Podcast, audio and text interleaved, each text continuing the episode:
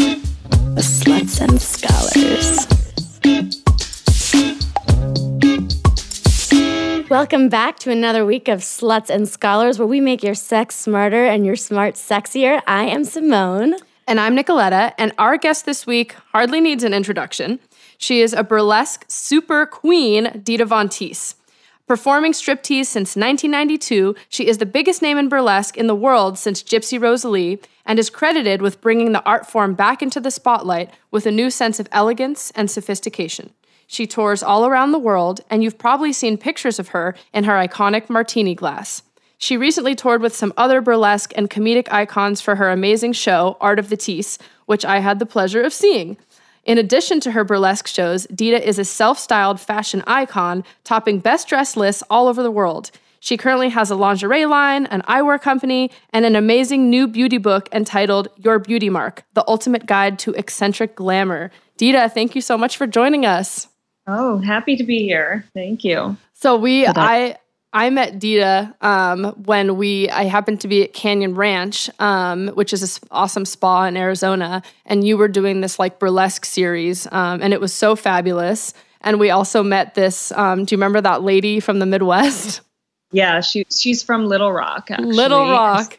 Yeah, and works for the church. And what I remember most about the first day that I met you two was she came in. I don't know if you remember this in full lingerie. It was amazing she's in her 60s and she came in in like garter belt and oh, corset. I hope that's and, me. Yeah, someday. and she works for the church in Arkansas. My favorite she, thing that she told us, um, which I think is great advice to everyone, is that she said that her husband and her have come up with like different color ties and what each of those mean in terms of like sexual and intimacy acts. And so when he wears a certain tie that day, that's sort of saying what he wants to do to her that night. Shit. Yeah. And, and they've been together for I think since they were in high school. So that's that was really inspiring to hear from somebody who's been like, you know, together since they were yeah. really yeah. young and being in their like mid 60s. That's pretty I mean, she was pretty I, I met I met her husband too. I don't know if I told you that. Oh no, that's awesome. Been backstage um, in in at one of the shows, and it was really it was really exciting after hearing all of her stories to meet her husband. uh-huh. Um, yeah. Uh, with it with the tie thing, do you do similar things with various shades or hues of red lipstick? no, no, I don't think so. I always match my outfit. Mm. So I know you have maybe say, stated it before, but we would love to hear a little synopsis just of your kind of dancing journey because you've been dancing since 1992. How mm-hmm. did you get from maybe stripping and dancing in clubs there to where you are now? Well, I first, you know, I was a ballet dancer my whole life. Um, just kind of not a great ballet dancer, but I always loved ballet. So I had all that dance training. From, well, you look like, pretty damn good on point um, at your show. But you know, I just wasn't technically good enough to be professional ever. And I always kind of lamented that I wasn't good enough. But in the end, I think it worked out the way that it should. I got to I got to have all the things that I love about ballet um, mm-hmm. with tease and with the career that I have, and probably a longer career. Um, I was just in Paris, and I know the most famous, one of the most revered ballerinas in the world, and she just had to do her official step down because you're retired when you're 42 if you're in the Paris Opera Ballet. Wait, officially? Be- That's the actual age? Yes, it's 42 wow. to leave. Wow. Apparently, you can stay if the director of the ballet wants you to stay, but if her rival is uh, the director of the ballet, so oh. she was forced to take her step down. Yeah, do you feel like Paris for opera. you, there's an end date for how long you can do burlesque? I don't think there should be anymore. I used to think so, and now I feel like there's you know, in the course of my career, like I've had a lot of revelations and a different meaning behind what my original reason for doing what I do is. And mm-hmm. it's got meaning and it, more inspirational qualities. Mm-hmm. And I mm-hmm. just like with my audience being mainly female and furthermore, you know, casting my show with diversity in beauty and age and mm-hmm. um, ethnicity and body shape and everything. Like this is an important part of what how I want my show to be perceived. Um, you know, I obviously can't represent all of those different things because I am what I am, but I think um, the age issue has come up a lot. And, you know, when I first started, when I was in my 20s, I couldn't wrap my head around anything except for being young and beautiful and perfect and like mm-hmm. a pinup. And now it's like I see things in a very different way than I did when I first started. And I have different fans than when I first started. And I think like ageism is one of the next things to, you know, really uh, start addressing this mm-hmm. issue because it's just it does does seem like um, you are expected to put your sexuality on a shelf at a certain age. You know, I was I was in this I was in a Pilates class like about a year ago, mm-hmm. and um I, and I heard a tail end of a conversation of this you know t- young girl talking about how pissed off she was that Madonna was posing nude for like what? a magazine. Yeah. And she was really offended. Like, she needs to just stop it already. She's old. And, and she was going on and on. And I looked right at her. And she was saying this with an earshot of like other women around that were, you know, in their late 50s that were there to work out, you know. And I was sort what of. What did like, you think when you heard that? I was so appalled. And I said something to her. I was like, you know, we are all here trying to look better and we don't really need to hear that kind of thing you know we should have yes, you know, yes get it beauty and sensuality in all phases of life 100%, and you know 100%. i was just so mad because i thought like but then i tried to imagine maybe when i was 20 something maybe i was the same way and i just wasn't aware of it until i was going through it myself and having people talk about my age um, and ask me in interviews what I would do when I get old and I and no one finds me beautiful anymore. And I was like, I can't oh, imagine nobody finding you beautiful. Yeah, seriously, this is like beyond comprehension. You mentioned something super interesting about how your audience has changed, and now eighty percent of your audience is women. And yeah. I want I would love to hear you speak to that. Why do you think I mean, I think you're obviously part of the reason for that, kind of being the champion of neo burlesque and bringing it back and it becoming something very empowering and feminist, but I'm curious as to why you think specifically it's changed that much. Um, I mean, it's difficult because I think when I first started, I was very much under the male gaze. Um, I worked, got my start working in a strip club, and you know, I that's what I what I originally set out to do is to be like the alternative glamour model and striptease star and my audience was very you know a lot of men and mm-hmm. i i was in playboy magazine and i was very you know famous for all these like you know being the the token throwback bettie page girl mm-hmm. in the 90s mm-hmm. and i had a big male following but i noticed um I think it was, you know, I mean, definitely like the whole burlesque and pinup scene has definitely flourished and evolved into something much bigger than it was back then when I was very niche and it was just like me, you know. Um, incredible. And it's now, and it, so I think like that accounts for some of it. There's a bigger audience for sure, but I do remember in like around 2002, 2001 or 2002, I came out with my first book and I was doing I was in London and I did like a really big mainstream TV show like the equivalent his name's Jonathan Ross and it's like the he's like the equivalent of like the Jay Leno you know mm-hmm. he, like everyone watches it and that kind of changed my profile uh, uh, what I think you know would be overnight if there was any overnight success moment in Europe um, that would have been it where I was you know, blo- blown away the next day. I had a book signing at Harrods, and it was all, all women and girls, and I was not expecting that. And so it kind of like that was the first time I felt it, and I thought a lot about it in that moment, and thought about what it meant for me, mostly, you know, why they were there, and also what it means for my messaging and mm-hmm. how um, you know i couldn't I, I felt like i had a responsibility um, so, do you feel like you've changed what you wear and how you perform and the themes of your shows based on how your audience has changed, or do you feel like you've kind of stuck to your own throughout?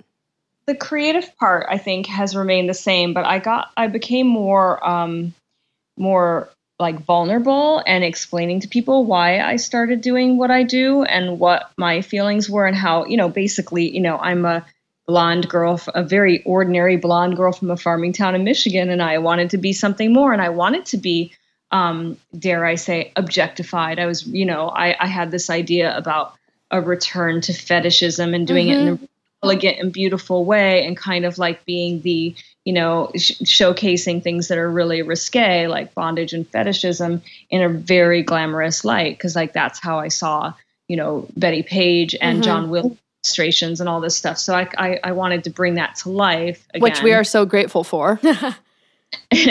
and uh, so I don't think I've ever really changed my um, my the creative part, but mostly just trying to explain that I'm created and I'm I'm I'm like I kind of say I'm a glamour evangelist because I try to explain to people like I'm not a very like I'm not this worldly glamorous woman. I'm you know I created all this stuff mm-hmm. for myself and I direct I wore I wore black stockings and garter belts because maybe I liked how I felt more dressed. You know I yeah. felt more sex- sexy and beautiful when I was more like you know dressed to kill or undressed to kill then you know, I couldn't fit into like the mainstream ideals of what sexy is, like, you know, Victoria's Secret or Sports Illustrated swimsuit issue mm-hmm. or models in general, which, you know, a lot of it is based on how, how beautiful are you naturally. And I was here saying, I'm not beautiful naturally or not exciting anyway. well, and I, so I'm keep myself. I mean, you know, but I'm saying there's a bit, I've, you know, I, I, I've gone out into the world, um, you know, every, we're coming up on Halloween and every year I, um, I go, I usually wear a blonde wig or brown wig and I wear all beige makeup and I wear jeans and a t-shirt and back to back to Heather Sweet. I can tell you what it's like to exist like that as me and no one looks my direction. That's so interesting. Find myself preyed upon by men I want nothing to do with. They approach me suddenly in a very strange way and I um, it's a very interesting experiment, oh, but oh, I, I can tell you who I've the the per, the visuals I've created are give me a power, and so I think that's basically what I'm trying. What I started explain, you know, really letting people in on my secret, which is of creating and being confident and finding my confidence through the way that I dress and present myself, and you know, even being you know being in control of my sexuality, and um, that gave me you know confidence and power mm-hmm. as how I was before, which is a very shy person that, uh, you know, didn't feel, you know, confident any other way. So, so you talked about how um, you're that the messaging has become like more important, or you're more aware of it. And mm-hmm. what I think is so fascinating about what you're doing is you claiming the glamour so strongly for yourself and being so honest about the constructedness of it all and admitting that this is not like a natural look and saying that it's still for me or for you rather and i just really i i had never really thought that way about makeup i kind of had a more you wear it to cover things you wear it to enhance what you already have but you're like fuck no you can do so much more you can create and be this person that you fantasize being yeah for me it's like it's it's it's power and theatrics and kind of like dressing for the day and um, the experiences. I think I always liked reading erotica set in a different time because I had mm. a fascination with the visuals of, of erotica and visuals of sex and what it could be. Mm-hmm. You know, I mean, so I just always liked the, the the power of it, and it's fun. Like it's fun, and it's not to hide because you know I'm not like a woman who puts makeup on to see her boyfriend. You know, I don't I don't need to do that. Like I don't need to put it on, but it's there for me when I want it. I'm not hiding everything. In fact, if I want to look younger, I just don't wear any makeup, you know. I if I want to disappear, I don't wear any makeup. But mm. you know, but so I, it's not something I'm ashamed or embarrassed of uh, how I look without it. It's just a little bit of a veneer and a and um, also an etiquette that I like. Um, mm you know i feel like it's important in this day and age to like when you put a little glamour out into the world people notice and appreciate and it inspires other people and you feel better. Like i feel like i can go out into the world. When i go out into the world i find and i found this for the last you know 20 some years when i've got my red lipstick on and i've got my hair in place and i'm wearing an outfit i like very few people can say no to me. Mm. So what it's, what I think is so sexy is confidence and I, you know, I don't know obviously how you feel on the inside, but I would say that when I've watched your shows and when I've watched you, you do exude this confidence.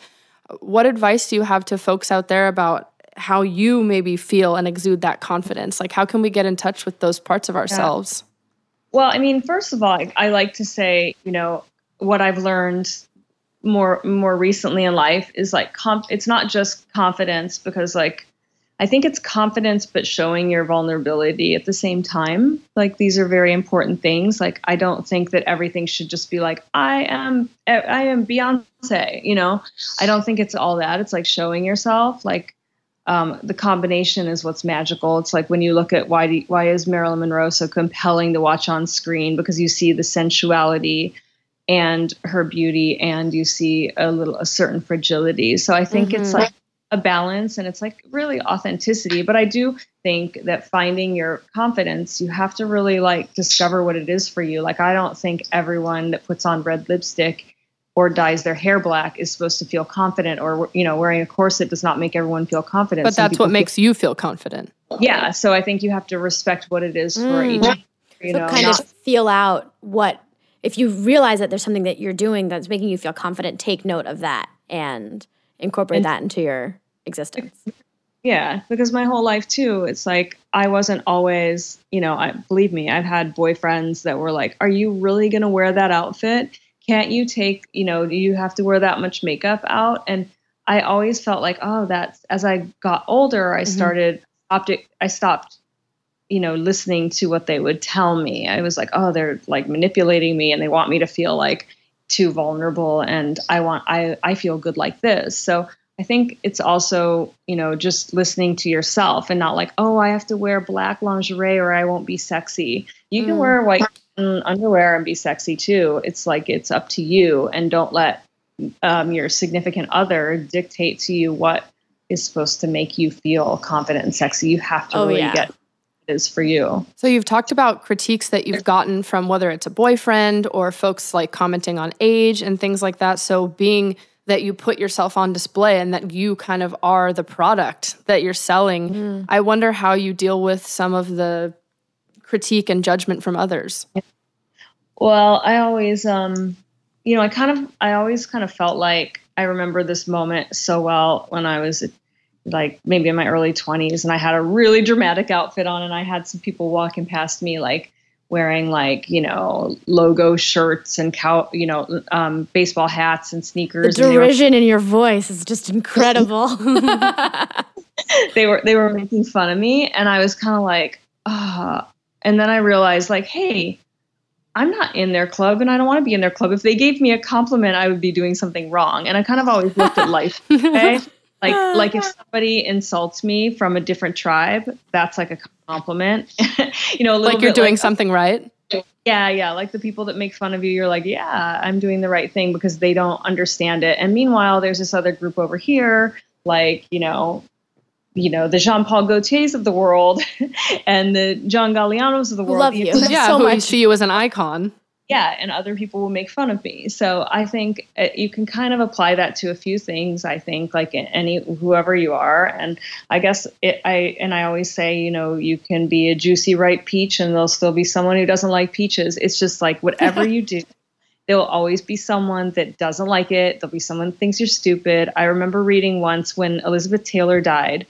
I was reading like some, you know, looking at some retrospective of her life, and in the comments section, there were things like she wasn't even very pretty. She wow. was a terrible she wasn't even a good actress and i was sort of like wow you're taking the time out of your day to write that in someone's a obituary right when they died yeah if people out there can say something like that about someone like elizabeth taylor then you got to expect they're going to say it about anybody huh. and it, it's probably a valid thing for them to say they don't think she's beautiful right that's totally fine mm-hmm. for someone that opinion. So I kind of always looked at it that way. And also, I just um, any negativity, just if you don't read it, it doesn't exist. Like that's you know what, something I learned a long time ago about the internet is like if you don't read it, it doesn't exist. And on my even with my followers on Facebook or Instagram or anything else, I found that when I stopped responding or reading the comments, um, those people they go away. Yeah, they like want you want to engage in that hate right. conversation. Well, the idea of getting a response from you is probably so appealing to them so they're going to do anything in their power to fuels them and they just and it's true they just they've actually just gone away and the, the, on facebook is the only place left that i feel like people still say nasty things and you know why they do it because other people will come will engage it's not because i will but other people will. And on whereas on Instagram, it's not the same with that banter back and forth. Mm-hmm. I have so a question. Oh, sorry. Mm-hmm. Um, so you were talking about how like you didn't want to be in the tribe of the t-shirt wearers and jeans. Um, yeah. and that they made comments about an outlandish outfit you were wearing. Do you mm-hmm. also feel like you're on the receiving end of judgment or condemnation because of the sexual nature of your performance, even though it's not super sexual? It, when people hear burlesque or stripping, they might yeah. think something. Well, one of the things I always thought was funny was that there is definitely a difference in, you know, um, like the people that I, I'm very decisive in my sexuality and what I portray on stage or in photos. It's very decisive. But the thing that, meanwhile, like I've never made a sex tape or anything like that, like the celebrity sex tape. Mm-hmm. If you cry and say you're sorry and you want to be forgiven and all this stuff, then it's kind of like more acceptable in a way than saying I'm going to show, I'm going to set my boundaries and portray what I want to portray. Ooh. You like, have done some organized um, pornography though, right? Yeah, I mean, I made, um, I did, well, I did like girl girl pornography with Andrew Blake, who I was a huge fan of. Like in the early 90s, I was obsessed with his filmmaking. And I mean, it's all shot on film in beautiful locations with like beautiful styling. And I always fantasized about one of those girls. Mm. And he came, and then and, you did it and I made a lot of money. Is this like, the one? I think I did see a video where there was this amazing um, stiletto dildo.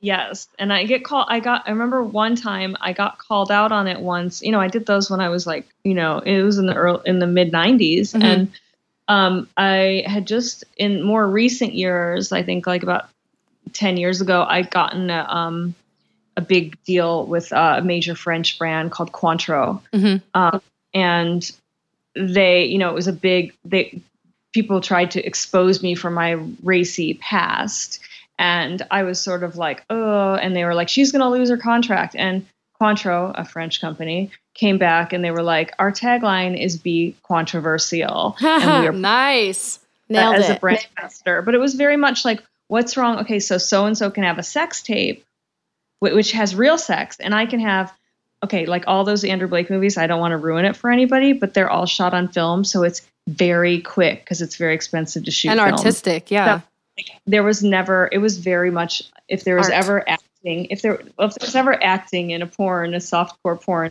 that would be that because they don't have time for anything else. It's mm. not shot digital. It, my day wasn't anyway. It was all shot on film, so you can't really get into it. So I was like, wow. So a sex tape is okay with people you know, a Paris Hilton, the Kardashian sex tape. There are lots of that. But creating um, fantasy and illusion mm-hmm. is not. That's where I was a little bit like, oh, it's a real double standard. You, have to apologize, but I wasn't going to apologize yeah. for a big, you know, six figure sum for making a beautiful erotic film when I, you know, that's what I set out to do is to be an erotic and burlesque star. I'm not a politician. I'm not mm-hmm. like I'm trying to be a role model for people. Well, that's kind of the topic of our podcast. Um, mm-hmm. Is this sort of judgment that we get for our for our sexuality and for our behaviors? How else have you maybe felt judged for what you do as a career? Um, I have a lot of every occasionally. It doesn't happen very often, but I always chuckle a little bit. I mean, well, first of all, I want to preface one thing uh, is that I'm very grateful that burlesque in you know the in this day and age is I'm very lucky to have a female audience. So it is more of like a modern new kind of feminism and you know now we can choose our kinds of feminism. It's not one thing. The rules are bendable and I think it's really interesting that I get to play out my burlesque career um, with a female audience because mm-hmm not what my the women came before me didn't have that you know? It was a male audience and it was very different of how they were judged. And i think i won't be judged in the same way. Um, but i have had moments like in the press where um, people will he they'll re- report on a show my show that they did not see and say that it's anti-feminist to be a stripper. And they'll mention like the men in the audience and i'm like but you weren't there. Yeah. There mm-hmm there were only like a, there was like 20% men in the audience and they were gay and they were the husbands and partners of the women there i mean it's it's it's when people write about what I do and they they don't, they don't see the show and they don't see the audience and they just write, write about what it is without knowing. Why would you say that your show is feminist? Well, I mean, I don't think, you know, I don't think everything I do is politically correct by any means mm-hmm. because like I do explore, you know, lots of different fetishistic themes in my show and f- sex fantasies and I and I have had people say I don't you know, people judge will judge no matter what, you know. Right. Mm-hmm. Had somebody once when I was writing a giant lipstick say that I was like I had a cowgirl outfit on and I wrote a giant lipstick and they said I was like George Bush riding a bomb. So Whoa, you know, that's a stretch, but you okay. can find commentary in anything. Yeah, seriously. Commentary in anything, and I'd have the same kind of thing, like where I did this um, this lavish opium den act that I've actually done in China, and and I had a few you know people say that it was cultural appropriation and that it was glorifying drug use, and I was sort of like, you know, these are um, like outlandish, fantastical, erotic fantasies that I'm putting on stage, and they are exempt from politically correctness. How do you and come up with these with these ideas and these themes? Are they ones that that you find that are your own, or that you've heard from others? How do you come up with some of this stuff for these amazing shows? Well, I love a cliche.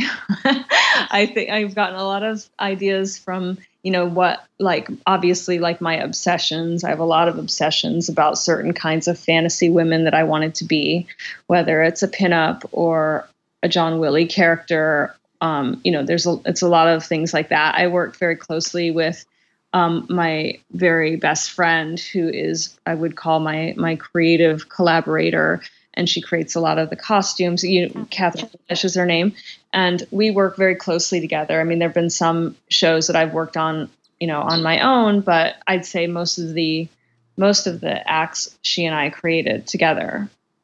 Shout out to Catherine. Catherine D'Lish is amazing and creates some amazing costumes for you and yeah. and others. Um, yeah, she, it, yeah. Sorry, no, go ahead. Uh, I was going to say she makes these amazing dressing gowns with like feathers, with marabou ah. feathers, so beautiful, and they've become all the rage. It was like a little, a little thing that she started, and now, um, I mean, it's her major business is selling these big, dramatic feathered robes that girls are, wa- you know, wafting around their house and wearing to their birthday parties, and it's really great. That's amazing. You said something super interesting earlier about how you are the decisiveness with which you claim your persona, your sexuality, like in the public sphere. Mm-hmm. And I was curious if you find that that um, you feel like new partners potentially like have these weird standards or expectations for how you're going to believe when you're not in public and when you're not on stage. Yeah, I think um, that's definitely been true in my life. I mean, I think back to when I was younger, I think there was a lot of expectation about how wild I must be because of all the bondage photos and things. Um, uh, I think also, you know, I have to say in my life after I was married to Marilyn Manson, I had a lot of preconceived ideas about what that relationship was like sexually and mm-hmm. how it might be hard to keep up. But honestly, he's like the most vanilla sex I ever had. really? Just totally fine. I'm not. Ins- it's not an insult to no. say it's vanilla sex because um, you know, I honestly don't need to be tied up and ball gagged and all that stuff that I was kind of like like to experiment when I was in my mm-hmm. 20s because I kind of already been there done that sort of thing. But so it's not an insult to him but it is true. It's like he's not he was never someone that was um like sexually wild. You know, in fact, he had like rules about what wasn't okay with him, his boundaries. Oh, That's wow. so interesting. And I feel like that obviously people on the outside are coming up with probably all these wild stories and things, but you never know what's actually happening in someone's personal life. Yeah, it's true. Do you feel like people also expect you to just be like very sexual all the time and ready to go sexually? Yeah, I think when I've been I've been in a lot of long term relationships and I'm in a long term relationship now, but I think when I've been more like single and dating, it's a little bit more difficult to navigate, um, and especially difficult like at moments where maybe I was doing a show, you know, and I'll come off stage and it's like I, I don't have anything left. Mm. You know, I've just done you know the show i'm exhausted. I just want to take a shower and eat food and go to sleep. So i think like some of that where people are like oh i was just so turned on watching you on stage and i'm like okay, and you're like i want to take a nap. Yeah, later how about a foot massage? Yeah exactly. So how do yeah. you fi- how do you find that balance then? And i mean I, I feel the same way about working in therapy. It's like oh I, I know all these skills and i have these things that i can use in my real life relationship but how do you mm-hmm. find the balance between using that tease and the skills that you've learned in your work versus bringing it home to your relationship? I think I just find myself in relationships where there's you know there's a deeper understanding of me and it's not expected of me you know i mm-hmm. ha- i can't remember really a time ever in my life where i did a strip tease at home for a boyfriend or husband or anything i can't remember a time that i ever did that i never needed to do something like that because I think they've always seen it as like that is what I do and they like the more authentic and stripped down me if it makes sense. It's like it doesn't uh, I mean it's not that I wouldn't do it although I have to say I think it's it'd be hard for me to separate because the way that I perform on stage for my audience is very different than what I would do for someone that's in front of me. Mm-hmm. Well, and I would imagine it feels nicer to get that authentic you, and that's the kind of partner you would want to be with, is someone who wants that special connection that you're not just giving to the rest of your audience. Yeah, someone who's really grateful for to see the other side of it instead yeah. of expecting me to be that on stage. Yeah, I, I was reading a lot of interviews that you'd done leading up to getting to talk with you today, and there was one thing that you said that I thought was really powerful, where you said, "I'm not at all embarrassed of people seeing me without makeup, but I don't think everyone has a right to it." Uh-huh. And I feel like that really ties into what you were just saying about um, your relationships and and being intimate and people getting to see the non-performative side. Um, yeah. I think that's really powerful. Yeah, and I think like the it's very I do, a lot of the show offy sex stuff. I hate to say that, but it's like all the show offy stuff. It's sort of like it's not actually what I want to do. Like I've gotten more into um, the intensity of like uh, like cervical orgasm and really things like that like all the real like really getting into like what is all that? And how do you achieve that and get into that? Like all the really like so for folks that. out there who don't know what that is can you explain a little? Mm, well it's only something i've really discovered in the last like couple years. Like i never thought i had that ability.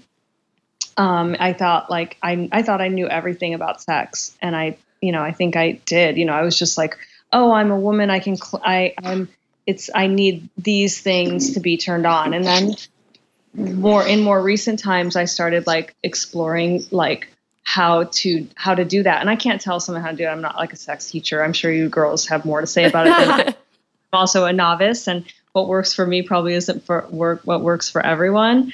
But I just started getting more into like when you're in a really close partnership and you can you can really um, ask for what you need and and and experiment more. And you can also have the pressure off of having to achieve orgasm. You mm-hmm. can actually achieve mm-hmm. like crazy orgasms that you never thought you could have. Yeah i think I just, women ha- can have upwards of 12 types of orgasms. And so i encourage all of our listeners out there to explore how many kinds you can have mm-hmm. um, and if you can maybe come up with some even more than 12 yeah so I know maybe you're not doing these things um, always at home with your partner, but I, I, mean, a lot of people do look to you as someone who is a the icon of the tease um, or seduction or fashion. So, um, what kind of tips would you maybe give our listeners or your fans about how they can sort of learn and embrace and and master the art of the tease or practice that um, for their life?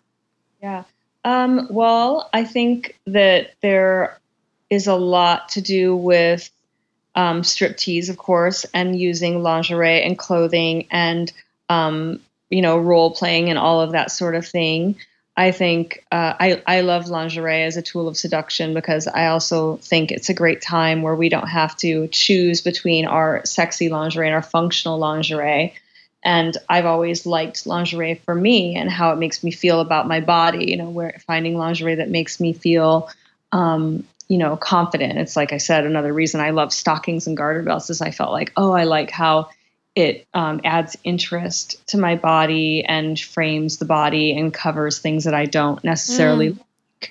Um, so I always liked lingerie for those reasons, and it also is something that's very like about has something to do with nonchalant seduction. Like I wouldn't go put on um, lingerie for someone. I like the idea of wearing it all day and wearing it specifically, you know, for me. And if mm-hmm. someone discovers it, it's great. So I'm really, I like, I don't really, I tend to not really personally like the idea of going out and um, deliberately seducing. I kind of like the idea of seducing yourself and living your life in a way that's that brings other people in. You know, Ooh, I like that. I like that some people light candles and they put on music and they um, you know they they they want you know all the the cliche romantic things like flowers and chocolate and sensory overload and all this stuff but why not do that anyway whether there's someone there or not you know and i feel mm-hmm. like life in that way that's to be the ultimate seductress because when you're doing it without a desperation um, or doing it without the purpose of pleasing someone else, that's like the ultimate seduction because that's what really brings people in. Mm-hmm. It's not the desperation. You know what I'm saying? I just think you have to, you can't put your sexuality on a shelf just because you don't have someone in your life. Mm-hmm. You still should be using these things in your everyday life so that you are prepared and ready and it's effortless. Mm-hmm. But I was just curious, you know, when people are asking you for advice about sensuality or seduction or fashion and really realizing that recognizing that you are an icon i was curious if when you realized that you had reached that state if it was kind of scary or burdensome like do you feel like i do this for me i don't do it for others stop asking me all these questions uh no i mean i guess i just think um you know the way that i've always liked to live my life has been about creating a pleasure state whether I'm in a relationship or not. I feel like there's all too often we're told that we have to like seduce a man. And I think, like, what about just living your life that way for yourself and for the pleasure of that? I don't know. And That's it just, sounds amazing that you get to do that as your job. Yeah. And to make it seem like, and then it looks like it's so easy because it is, because you've been doing it all along. And mm. I think mm. mistake people make is suddenly they're like, you know, I, I, you know, I, I, I used to work in a lingerie store when I was young, and I'd always get people like, I need to wear something sexy, and I, and I, and you know, for the special occasion, and I was sort of like, well, how about start practicing your special occasion for your special occasion now? You know, instead of just like, I'm going to put this lace body crotchless body stocking on next week. Why don't you wear it for a while and see how it feels, so you start feeling comfortable in yeah. it? And, and why wouldn't you just wear it under your clothes anyway? I just it's kind of that's always been my philosophy about seduction because I don't ever want to get caught pretending anyway. I want it yeah. to be real.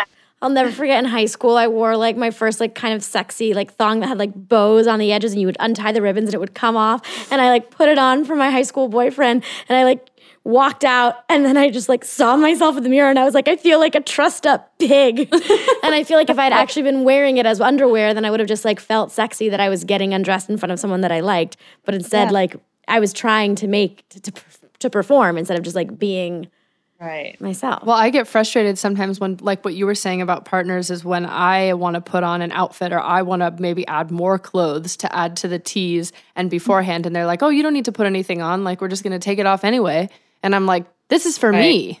yeah. yeah. I mean, that's always kind of a thing. I think um, you know, I in in pretty much all of my relationships because I am such an advocate for beautiful lingerie and I'm wearing stockings and lingerie and garter belts all, pretty much all the time. Um, my I've found that any of my boyfriend's husbands that have been with me for a long time, they don't even take a second look at that stuff. But they would take a second look if I'm wearing white cotton underwear or something totally out of character. Oh, naughty, yeah. naughty. I know it's such a terrible thing. I mean, but you know that I love that. Said, I wouldn't be. I would never personally. You wouldn't catch me in like a schoolgirl outfit or anything like that. I just would not. I wouldn't do it because it doesn't make me feel good. You know, so I don't. I don't really. You know, all those kind of like requests. I have to say, if they make me feel like uncomfortable, I won't do it. Oh, you're so good at communicating. Well, we have so enjoyed getting to speak with you and hearing more about your your personal life and things that make you feel confident. Um, how can people find you? And I know there's some amazing projects and things you're always working on. So tell us a little bit about that so our listeners can stay tuned. Well, I'm very active on social media, of course, on Instagram and Facebook. I'm just Dita Von Teese. It's D I T A V O N T E S E. Um, I have a new fragrance out, and uh, actually this next week uh, called Scandalwood. And ah, it, I love it. yeah, and we also have a, the world's first ever striptease candle of the same scent, and it's a candle where you light it and the clothes come off. Um, kind of like, do you remember those vintage glassware, barware, where you could put your cold drink in it and, yeah. and yeah. those would come off. So it's kind of the same concept, but it's with a candle with the scent of the scandalwood. Oh, I love oh, that. And where can we buy those? Um, scandalwood.com has all the information. It's in a few department stores, but also available online for pre order now. And then I have my lingerie line, which is online at Bloomingdale's and Nordstrom and um, some really great lingerie retailers like barenecessities.com. Oh, and awesome. And what I love about your lingerie line is that it really encompasses um, a lot of different sizes for different body types. So thank you for that. Yeah. Yes. Get me a garter belt. yes. Oh, well, Dita, thank you so very much for joining us. We're so happy that you came on and wanted to talk to us. Uh, for all of our listeners out there, if you enjoyed this episode and want more, make sure to subscribe, leave us a review. You can connect with us on Instagram at Sluts and Scholars or on Twitter at Sluts Scholars. And feel free to send us an email, a thought, a story, a rant at slutsandscholars at gmail.com. Thank you so much for hanging out with us today. And we'll talk to you next time. Scholars. Thank you.